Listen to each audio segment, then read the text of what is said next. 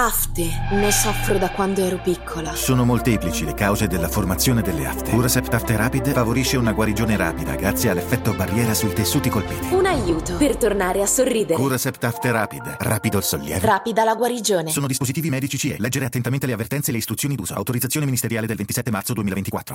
I'm Sandra, and I'm just the professional your small business was looking for. But you didn't hire me because you didn't use LinkedIn jobs. LinkedIn has professionals you can't find anywhere else, including those who aren't actively looking for a new job but might be open to the perfect role, like me. In a given month, over 70% of LinkedIn users don't visit other leading job sites. So if you're not looking on LinkedIn, you'll miss out on great candidates like Sandra.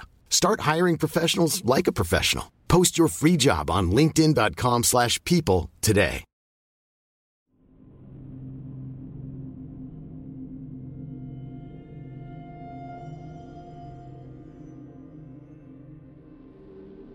Pogo è un modo per fuggire da me stesso. Mi piace rendere felici le persone. Mi piacciono le facce che ridono, soprattutto quelle dei bambini. È come regredire all'infanzia, diventare qualcun altro, una persona completamente diversa. La vigilia di Capodanno del 1971, John Wayne Gacy ha il turno di lavoro al ristorante Bruno's. Carol chiede a sua madre di poter guardare le sue figlie, così che lei possa raggiungere John alla bettola e festeggiare insieme a lui il nuovo anno. Così i due passano la serata insieme, si danno un bacio a mezzanotte e alle tre del mattino tornano insieme all'8213 di Summerdale. Dormono poi fino alle 8. Successivamente, Gay si riaccompagna la donna a casa, informandola di aver ricevuto una brutta telefonata quella mattina. Sua zia è morta e lui dovrà allontanarsi per un po' per questioni familiari. Quel pomeriggio va a prendere sua madre, Marion, ed insieme vanno a festeggiare il nuovo anno a casa di un parente, dove John si ubriaca. Quando è ora di tornare a casa, Marion si rifiuta di salire in auto con lui, considerando quanto poco sia lucido a causa dell'alcol. Sceglie così di fermarsi dal resto della famiglia per la notte. Gacy, invece, a mezzanotte e mezzo parte con la sua auto, in piena balia dell'alcol, ma ritenendo comunque di essere perfettamente in grado di guidare. John si dirige al Civic Center, nella downtown di Chicago, per ammirare le famose sculture di ghiaccio che ogni anno, durante le feste, lasciano la città a bocca aperta. All'1.30 del mattino, Gacy nota un sedicenne in piedi, appena fuori la stazione degli autobus di Greyhound. Il ragazzo saltella mentre chiacchiera con un gruppo di coetanei, cercando di combattere il freddo gelido, forse in attesa della prossima coincidenza con l'autobus del mattino seguente, o forse con l'esplicito scopo di prostituirsi. John lo avvicina e gli offre un passaggio. Il giovane sale a bordo ed insieme vengono inghiottiti nella notte profonda. Da questo momento in poi dipendiamo interamente dalla versione di Gacy, che come abbiamo già notato non brilla in sincerità. La polizia non conosce nemmeno il nome del ragazzo dell'autobus Greyhound finché John lo identifica come Timothy McCoy. Secondo John, l'adolescente era affamato, così decise di portarselo in casa e preparargli un panino. Oltre ad esso, offrì al giovane della birra e qualche shot di Everclear al 95%. Pare che i due abbiano discusso molto di sesso e che siano arrivati a compiere della fellazio l'uno sull'altro. Secondo l'uomo, non ci sarebbero state discussioni o litigi con il ragazzo. Tuttavia, considerando ciò che è successo dopo, è altamente probabile che Pogo abbia tentato di violentare Timothy. Secondo Gacy, comunque, il giovane si trattenne per la notte. Verso le 4 del mattino, poi, John si sarebbe svegliato, avvertendo una presenza vicino al letto, e avrebbe sorpreso l'adolescente armato di coltello mentre si avvicinava a lui di soppiatto. Gacy sarebbe così saltato in piedi per difendersi e si sarebbe ferito al braccio nella colluttazione. La mole imponente dell'uomo avrebbe preso il sopravvento sul ragazzino, che avrebbe perso il controllo dell'arma e sarebbe sopperito sotto le coltellate inferte al petto da Gacy. Cinque, per la precisione. Gacy afferma che Timothy ci mise un po' a morire, lottando per la sua vita mentre affogava da solo nel suo stesso sangue.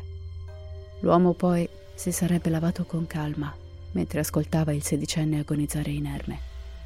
Trascinò il cadavere fino alla botola che conduceva all'intercapedine, aprì la porta e vi fece semplicemente rotolare dentro il corpo. Poi pulì accuratamente la scena del crimine. Controllò che non ci fossero cose fuori posto che potessero attirare l'attenzione di sua madre che sarebbe rincasata il giorno successivo.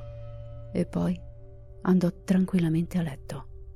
Era solo un segreto ben custodito. Nessuno lo sapeva.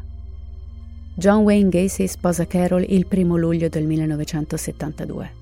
Nove giorni prima del matrimonio viene arrestato per violenza sessuale.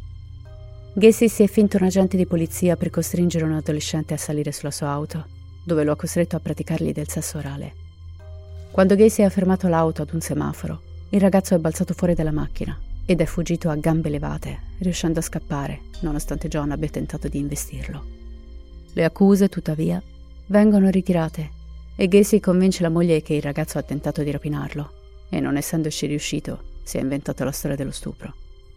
Per far spazio ai promessi sposi, Marion si trasferisce in un piccolo appartamento e Carol cambia ufficialmente indirizzo, andando a vivere con John all'8213 di Summerdale. Le due figlie della donna iniziano immediatamente a chiamare Gacy papà. Tutto sembra scorrere a gonfie vele per la nuova famiglia. L'unica cosa che infastidisce Carol durante la torre d'estate del 72 è quell'odore strano e nauseabondo che pare provenire dall'intercapedine del pavimento. John le dice che probabilmente si è rotto un tubo della fogna e così pone uno strato di cemento e il fetore pare attenuarsi. Carol non sa che là sotto c'è il corpo marcio di Timothy. Per tutta la sua permanenza in quella casa, la donna sarà sempre stranita dal particolare e improvviso odore pungente e dolciastro putrido che ogni tanto le arriva dritto nelle narici. Nel 1973 Gacy si licenzia dal ristorante per dedicarsi completamente alla PDM Contractors, che lo impegna moltissimo. Lo stressa talmente tanto da portarlo a confessare alla moglie di essere sempre troppo esausto per fare sesso con lei. Poco dopo, Carol trova alcuni giornaletti porno di natura omosessuale sotto il lavandino e nel loro letto un paio di mutandine di seta da uomo macchiate di sperma, appartenenti al marito. La coppia inizia irrimediabilmente a litigare e Gacy diventa violento con Carol, passando notte dopo notte a dormire sul divano, a volte uscendo di casa agli orari più assurdi, per non pensare. Nello stesso anno, uno degli adolescenti impiegati nell'azienda di Gacy lo raggiunge all'abitazione e picchia selvaggiamente l'uomo. John giustifica la cosa alla moglie dicendole che il giovane era arrabbiato per la paga eccessivamente bassa. In realtà, Gacy ha tentato di stuprare il ragazzo e quest'ultimo ha pensato di vendicarsi sorprendendo l'uomo nella propria abitazione nel cuore della notte.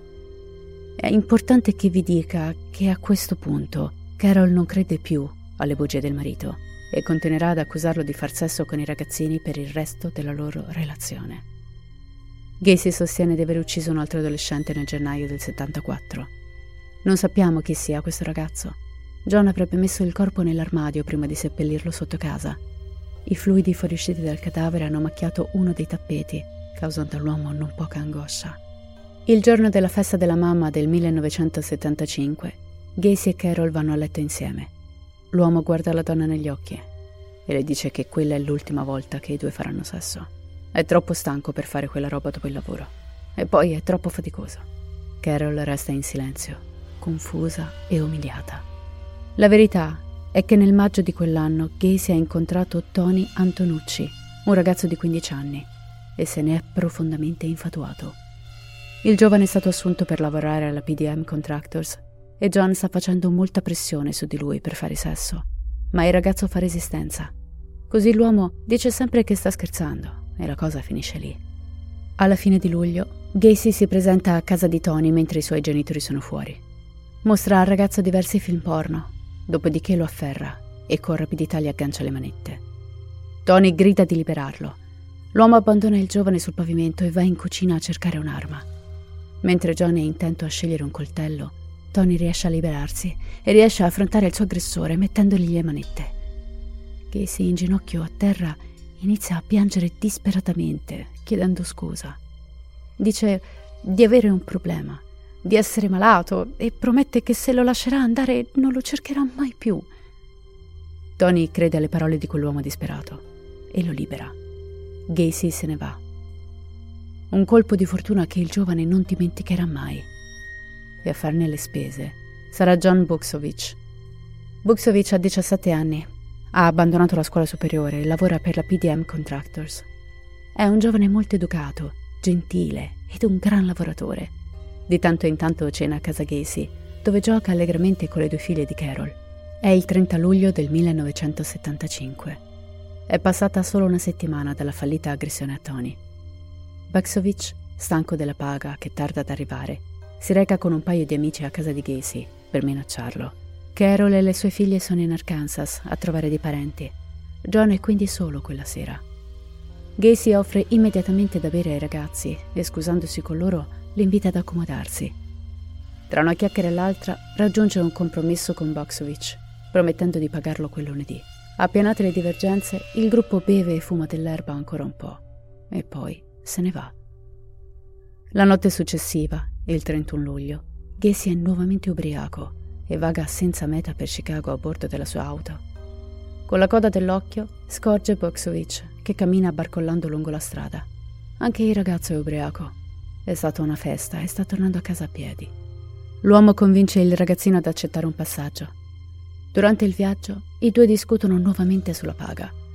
John suggerisce al giovane di raggiungere la sua abitazione, fumare un po' d'erba e parlarne tranquillamente sul divano.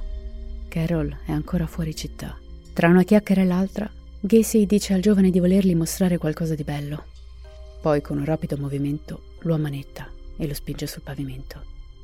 Mentre il ragazzo urla insultandolo, tentando disperatamente di togliersi le manette, John si straia lì di fianco, ad osservarlo, mentre l'adolescente si dimena come un verme all'amo.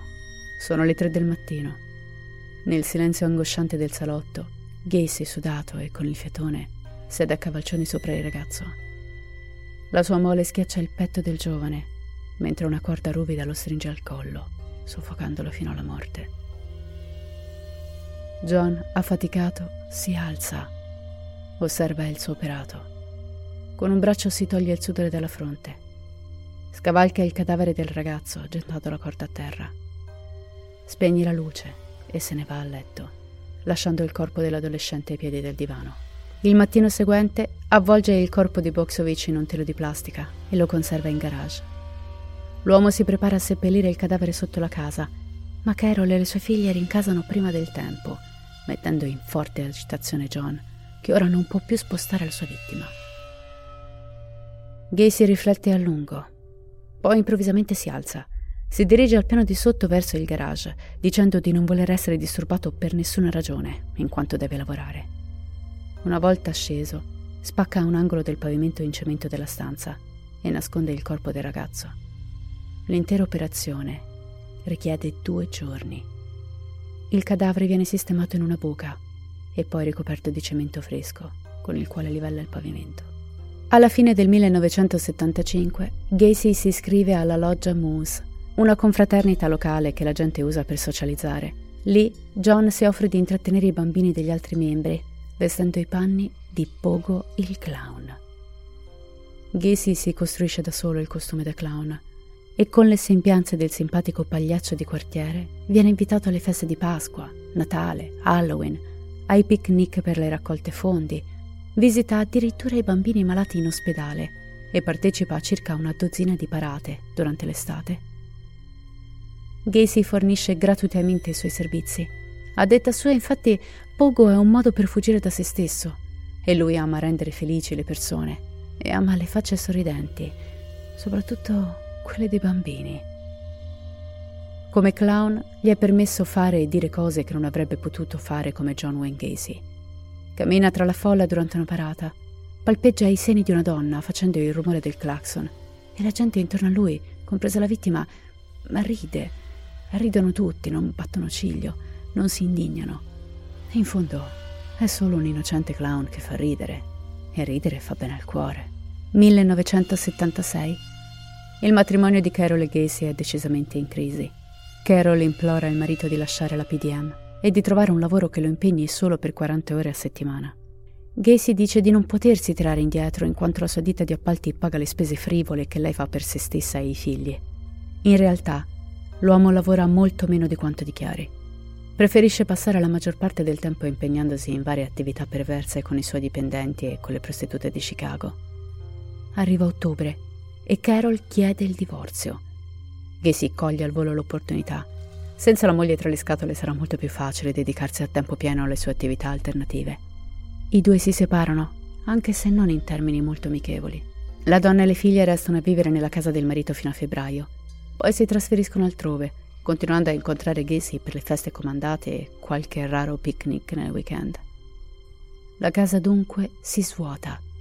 Il regno del malvagio pagliaccio è finalmente sotto il suo totale controllo. L'uomo inizia a bere pesantemente e ad abusare di stimolanti e antidepressivi. Il fine settimana frequenta abitualmente il centro di Chicago per incontrare uomini con cui accoppiarsi, anche se il sesso consensuale non lo emoziona più di tanto.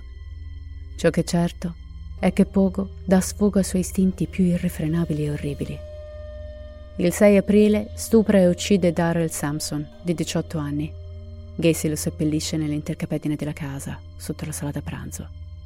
Il pomeriggio del 14 maggio rapisce e uccide Randall Raffett, di 15 anni, mentre torna a casa dal dentista. Lo stesso giorno, alle 23, rapisce Sam Stapleton, 14 anni, ad un isolato da casa sua. Lo trascina all'8213 di Summerdale e lo uccide. John nasconde entrambi i ragazzi, noti per essere amici, in una tomba comune nella sua intercapedine. È instancabile, indomabile. Il 3 giugno Gacy rapisce e uccide il diciassettenne Michael Bonnin.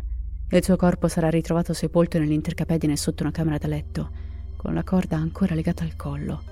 Lo strangolamento diventa rapidamente il modus operandi preferito di Gacy.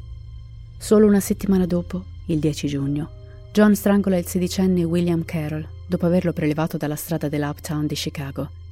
Poi tra il 13 giugno e il 4 agosto uccide altre tre vittime che non sono mai state identificate, ma che saranno rinvenute anch'esse nell'intercapedine sotto la casa di Gacy. Fermiamoci un secondo. Perché quando si ascolta una storia senza farne parte, si tende a non percepirne gli abissi. Pensate un attimo a quanti ragazzini sono morti per mano di John Wayne Gacy. 14, 15, 16 anni, giovani che non hanno nemmeno avuto il tempo di immaginare, di sognare, di provare a realizzarsi. Tutti morti, soffocati, stuprati, terrorizzati e soffrendo moltissimo. Un numero da far accapponare la pelle. Il 5 agosto Gacy rapisce il sedicenne James Hackinson e lo strangola fino a quasi spezzargli il collo. Il giorno successivo, il 7 agosto, il diciottenne Rick Johnson viene rapito mentre torna a casa da un concerto nei quartieri alti di Chicago. Il suo corpo viene buttato sopra quello di Hackinson nell'intercapedine. Gacy poi sacrifica altre due vittime non identificate, una in agosto e una a settembre. Arriviamo dunque all'inizio della nostra storia. A quella notte buia del 22 agosto del 76, il giorno del diciannovesimo compleanno di David Cram. Il giovane è appena sfuggito alle grinfie di quel clown inquietante e isterico che ha tentato di stuprarlo e si è barricato in camera da letto. Pogo, con la sua risata acuta e orrendamente maliziosa, ha già ucciso più di una dozzina di ragazzi come David e sono tutti sotto i loro piedi. Ma per questa notte poco torna calmo. Lascia in pace il ragazzo, anzi gli chiede scusa. Gli dice di aver esagerato nello scherzare con lui. Lo stava solo testando, mettendo alla prova, per vedere se fosse un vero uomo. Sorprendentemente, dopo il tentato stupro, David resta a vivere lì, pensando di poter gestire le avanze libidinose dell'uomo, cercando di non perdere la possibilità dell'affitto più che vantaggioso. Durante il mese successivo, occasionalmente Gacy scivola di notte nella camera da letto di Cram, mentre l'adolescente è addormentato. E resta lì, ad osservarlo in piedi, senza pantaloni, accarezzandosi delicatamente il membro eretto. Cram inizia a dormire con i jeans ben stretti in vita da una cintura, nella speranza di avere abbastanza tempo per reprimere un eventuale attacco. Una notte di fine settembre, il ragazzo si sveglia di soprassalto con la voce acuta e cantilenante di Pogo, che lo chiama dalla camera da letto principale. Oh, David! Oh, David! David! Lo sai cosa voglio? David! E dai, su, fammi contento. Ne segue il silenzio, forse il più lungo di tutta la vita di David. Poi dei passi pesanti e svelti si affrettano lungo il corridoio. L'obeso clown appare sulla soglia della camera da letto di Cram, masturbandosi. David, David, oh, David, tu, tu non sai davvero chi sono, non hai idea di cosa sono capace. Oh, mm, piccolino, sai, forse sarebbe una buona idea se tu mi dessi quello che voglio. In un secondo Pogo salta sul letto e afferra David per la gola. Il clown ora ringhia come un animale affamato. Afferra il ragazzo per i jeans. Il giovane riesce a dimenarsi ma strappandosi i pantaloni. Grazie all'adrenalina in circolo, riesce a arrampicarsi sul gigantesco pagliaccio e a sopraffarlo. Sta per prenderlo a pugni, quando Ghesi improvvisamente cade di botto a terra svenuto. O forse è solo un bluff. Il ragazzo resta disorientato. Ha il fiatone, il cuore che gli batte all'impazzata nella trachea. Scende lentamente e cautamente dal corpo dell'uomo e si ricompone. Pochi secondi dopo Gacy riprende conoscenza. Si alza lentamente barcollando verso la porta della stanza. Poi si volta verso il giovane. Oh, non sei stato divertente. Mm, poco triste. Il mattino dopo, la camera del ragazzo è vuota. David è fuggito. Non si sa quante siano le persone che Pogo stupra e uccide nel 76. Michael Rossi si trasferisce a casa di Gacy non molto tempo dopo l'abbandono di Graham ed insieme a John partecipa occasionalmente agli spettacoli di clowneria con il nome Patches. Nelle prime ore del 25 ottobre, John preleva il sedicenne Kenneth Parker e il quattordicenne Michael Marino nel quartiere gay, tra la Clark e la Broadway. Li porta a casa e li uccide contemporaneamente.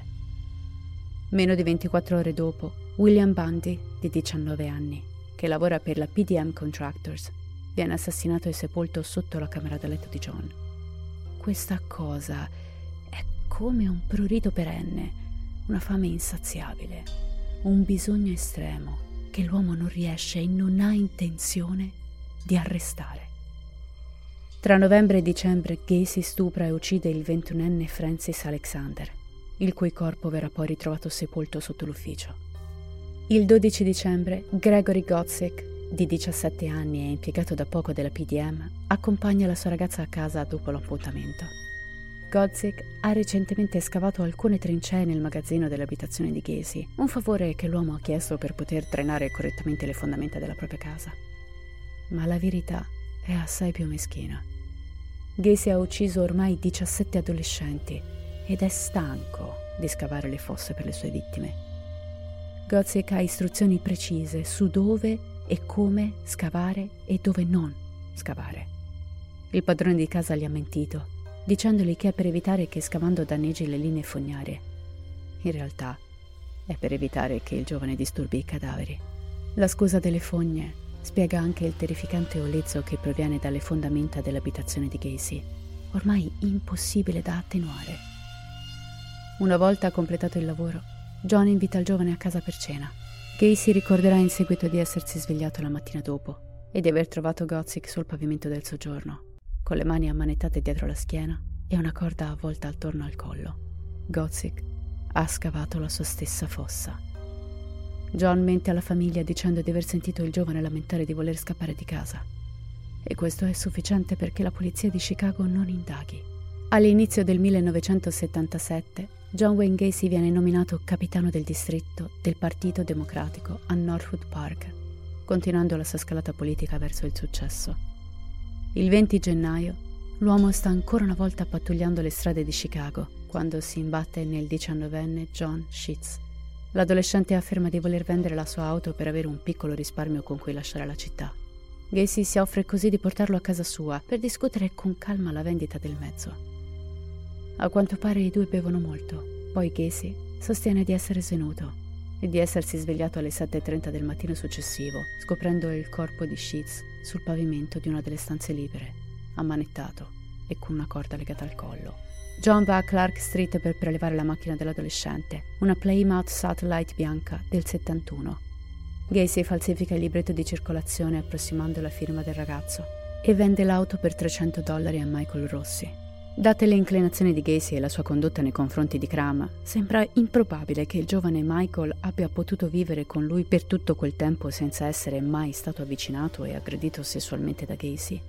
Ma la misura in cui Rossi ha partecipato agli omicidi di Gacy, se mai vi ha partecipato, non si saprà mai.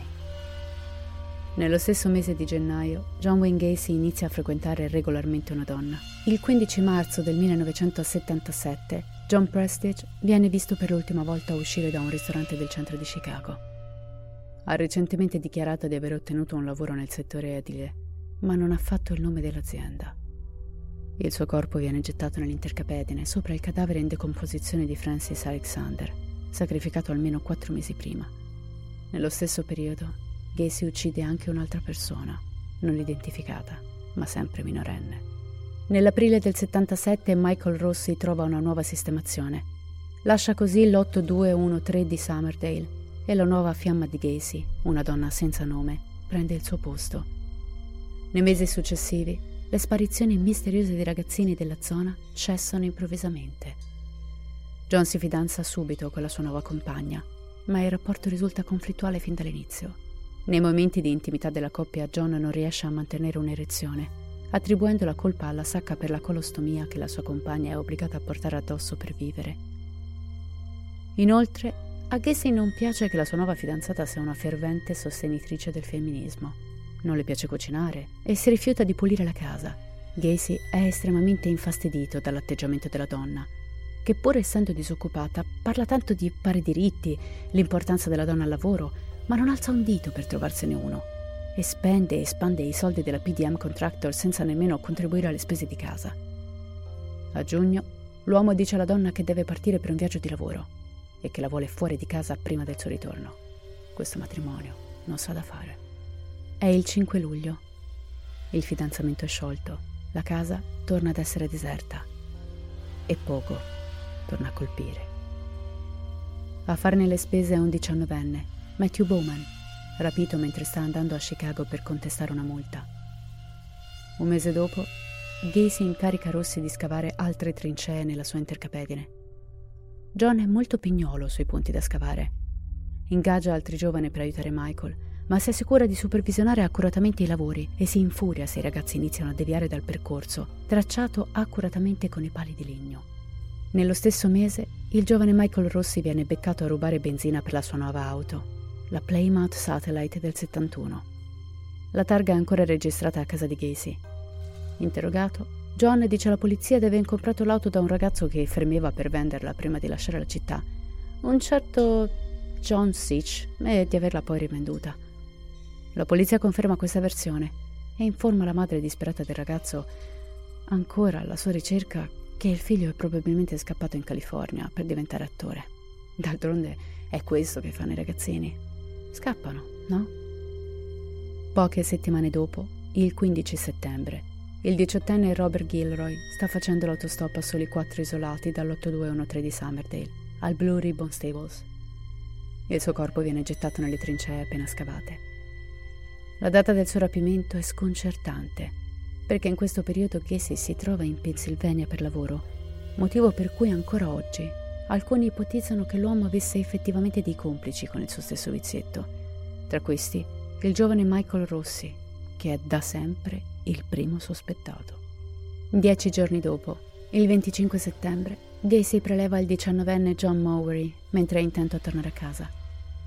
John afferma di non ricordare nulla di questo omicidio, ma il suo corpo è uno dei tanti che sarà ritrovato sotto l'abitazione.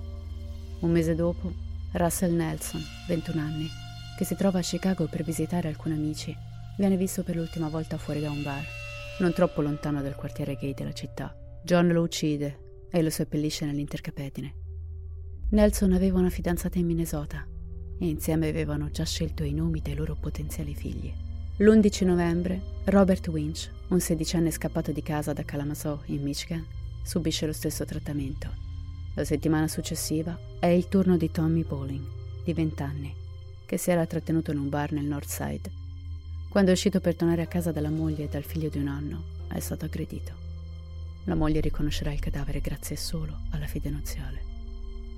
E scommetto che a questo punto avete ormai perso il conto delle vittime del malvagio clown Pogo. E pensare che non siamo nemmeno a metà. Il 9 dicembre, David Talsma, 19 anni, ha appena terminato l'addestramento di base del Corpo dei Marines degli Stati Uniti. In attesa di essere schierato, saluta la madre ed esce per andare a un concerto rock. Ma in qualche modo finisce sotto l'intercapedine di Gacy. Questo ultimo omicidio completa il bilancio delle vittime del 77 di John Wayne Gacy. 29 ragazzi. Ma l'anno non è ancora finito. La notte del 30 dicembre, secondo Gacy, si ferma alla fermata dell'autobus di Chicago sulla Montrose Avenue, poco dopo la mezzanotte. Lì incontra Robert Donnelly, 19 anni, a cui offre un passaggio. Mentre guida, Gacy propone a Donnelly di pagarlo profumatamente in cambio di sesso sadomaso. John dichiarerà successivamente alla polizia che il tutto è stato risolto consensualmente. Quella sera i due si sono legati a vicenda e hanno giocato di ruolo tra momenti di dominazione e sottomissione. Hanno usato dildi ed altri giochi sessuali. Dopo sette ore, il giovane si è fatto una doccia e Gacy lo ha riaccompagnato all'angolo dove lo ha trovato. Donnelly, tuttavia, barcollando in una stazione di polizia locale il 31 dicembre, racconta una storia leggermente diversa. Gacy si è in realtà spacciato per un agente di polizia e lo ha tenuto sotto tiro, dicendogli di salire sul sedile posteriore dove è stato immediatamente ammanettato. L'uomo non ha mai parlato di pagare il ragazzo per i propri servizi. Donnelly non era a quell'angolo per prostituirsi. Non è omosessuale né bisessuale. Gacy ha fatto entrare l'adolescente in casa sua. Gli ha gettato un bicchiere di Everclear in faccia e gliene ha fatto scendere un'altra in gola. Dopodiché stupra il giovane ripetutamente, soffocandolo con una corda. Una volta finito, Gacy ha puntato in faccia a Robert una pistola facendolo giocare alla roulette russa. John ha premuto il grilletto più volte. Uno scatto, seguito da un altro scatto, poi bang! La pistola è esplosa un colpo, ma il ragazzo è rimasto vivo. Era caricata a salve. Gacy è scoppiato a ridere sguaiatamente. Pogo stava solo cercando di giocare un po' con il ragazzino. Poi gli è salito addosso e lo ha soffocato a mani nude fino a farlo svenire. Donnelly ha ripreso conoscenza nel bagno dell'abitazione era ancora ammanettato e imbavagliato. Gacy è entrato dalla porta, lo ha preso per il collo e gli ha ficcato la testa nel water ripetutamente, tenendolo sott'acqua per un tempo spaventosamente lungo, mentre con voce stridula e cantilenante lo sfotteva. Robert Coniglietto! Uh, coniglietto! Robert Coniglietto, Robert Paputello! Non ti diverti? Io mi sto divertendo un sacco. Donnelly era così angosciato e sofferente da implorare Casey di ucciderlo. Ci sto arrivando. Piano piano. Ma che fretta c'è? Devi andare da qualche parte, forse? ha risposto Pogo ridacchiando. La mattina dopo, Gacy scarica Donnelly agonizzante allo stesso angolo dove l'ho trovato, dicendogli che se fosse andato dalla polizia nessuno gli avrebbe mai creduto. Il 6 gennaio del 1978 John viene fermato e interrogato dal detective Ted Janus, che a sua volta contatta il procuratore, chiedendo di accusare Gacy di rapimento e violenza sessuale. Ma il procuratore rifiuta, affermando che in entrambe le versioni della storia John Wayne ha, tra virgolette, offerto a Donnelly un drink e la mattina dopo lo ha riaccompagnato. Non sembra certo il comportamento di un criminale. Inoltre Gacy è un membro rispettato del Partito Democratico dell'Illinois Donnelly invece è entrato e uscito dalla terapia dopo la morte del padre. Appare mentalmente instabile e soffre di balbuzie. Anche se Gacy ha una condanna per reati sessuali in Iowa di diversi anni fa, è comunque molto più credibile di Donnelly. E con questo totale errore giudiziario, John Wayne Gacy è libero di continuare i suoi crimini. In futuro, Pogo dirà ai detective di aver sofferto di amnesia durante la maggior parte dei suoi omicidi e dato che Donnelly è l'unico sopravvissuto per scelta del suo stesso aguzzino e non perché è riuscita a sopravvarlo fisicamente, abbiamo un'idea più chiara del tipo di sadismo sessuale che John infliggeva alle sue vittime, una volta che le aveva immobilizzate. Questo è ciò che più di due dozzine di vittime uccise tra il 76 e il 77 hanno sofferto prima di morire. Non si tratta solo di stupro e strangolamento. Casey giocava con questi adolescenti, abusando di loro sia fisicamente che psicologicamente, come farebbe un gatto con un uccellino ferito. Anche quando non è vestito da Pogo il clown, il pagliaccio è in controllo durante i molteplici atti di stupri, tortura e omicidio. Per quanto riguarda il motivo per cui Gacy lascia andare Robert Donnelly, alla luce della sua più totale disonestà nel ricordare i suoi crimini, non lo sapremo mai con certezza. A questo punto la PDM Contractors guadagna più di 200.000 dollari all'anno, che paragonato ad oggi sarebbe tre volte tanto. John è visto da tutti come un rispettato uomo d'affari locale, nonché pezzo grosso del Partito Democratico con amici di una certa influenza. Probabilmente John Wayne Gacy, dopo 29 omicidi e nessuna indagine a suo carico, si sente intoccabile. E la cosa più assurda di questa storia è che il peggio deve ancora arrivare. Vi aspetto la prossima settimana per la terza e ultima parte vi ricordo che siamo molto attivi su Instagram, quindi vi straconsiglio di seguirci anche perché tra poco sta per succedere qualcosa di molto bello. Stiamo per raggiungere i 2 milioni di ascolti e abbiamo scelto di farvi un regalo, che è un regalo veramente grosso e arriverà a breve, ma lo annunceremo sui social, quindi mi raccomando, non mancate. Stiamo anche per tornare con il nostro merch e presto riapriremo le iscrizioni per Chilling Summer. Quindi ancora una volta, andate a seguirci su Instagram e se non potete farlo lì, seguiteci su Facebook.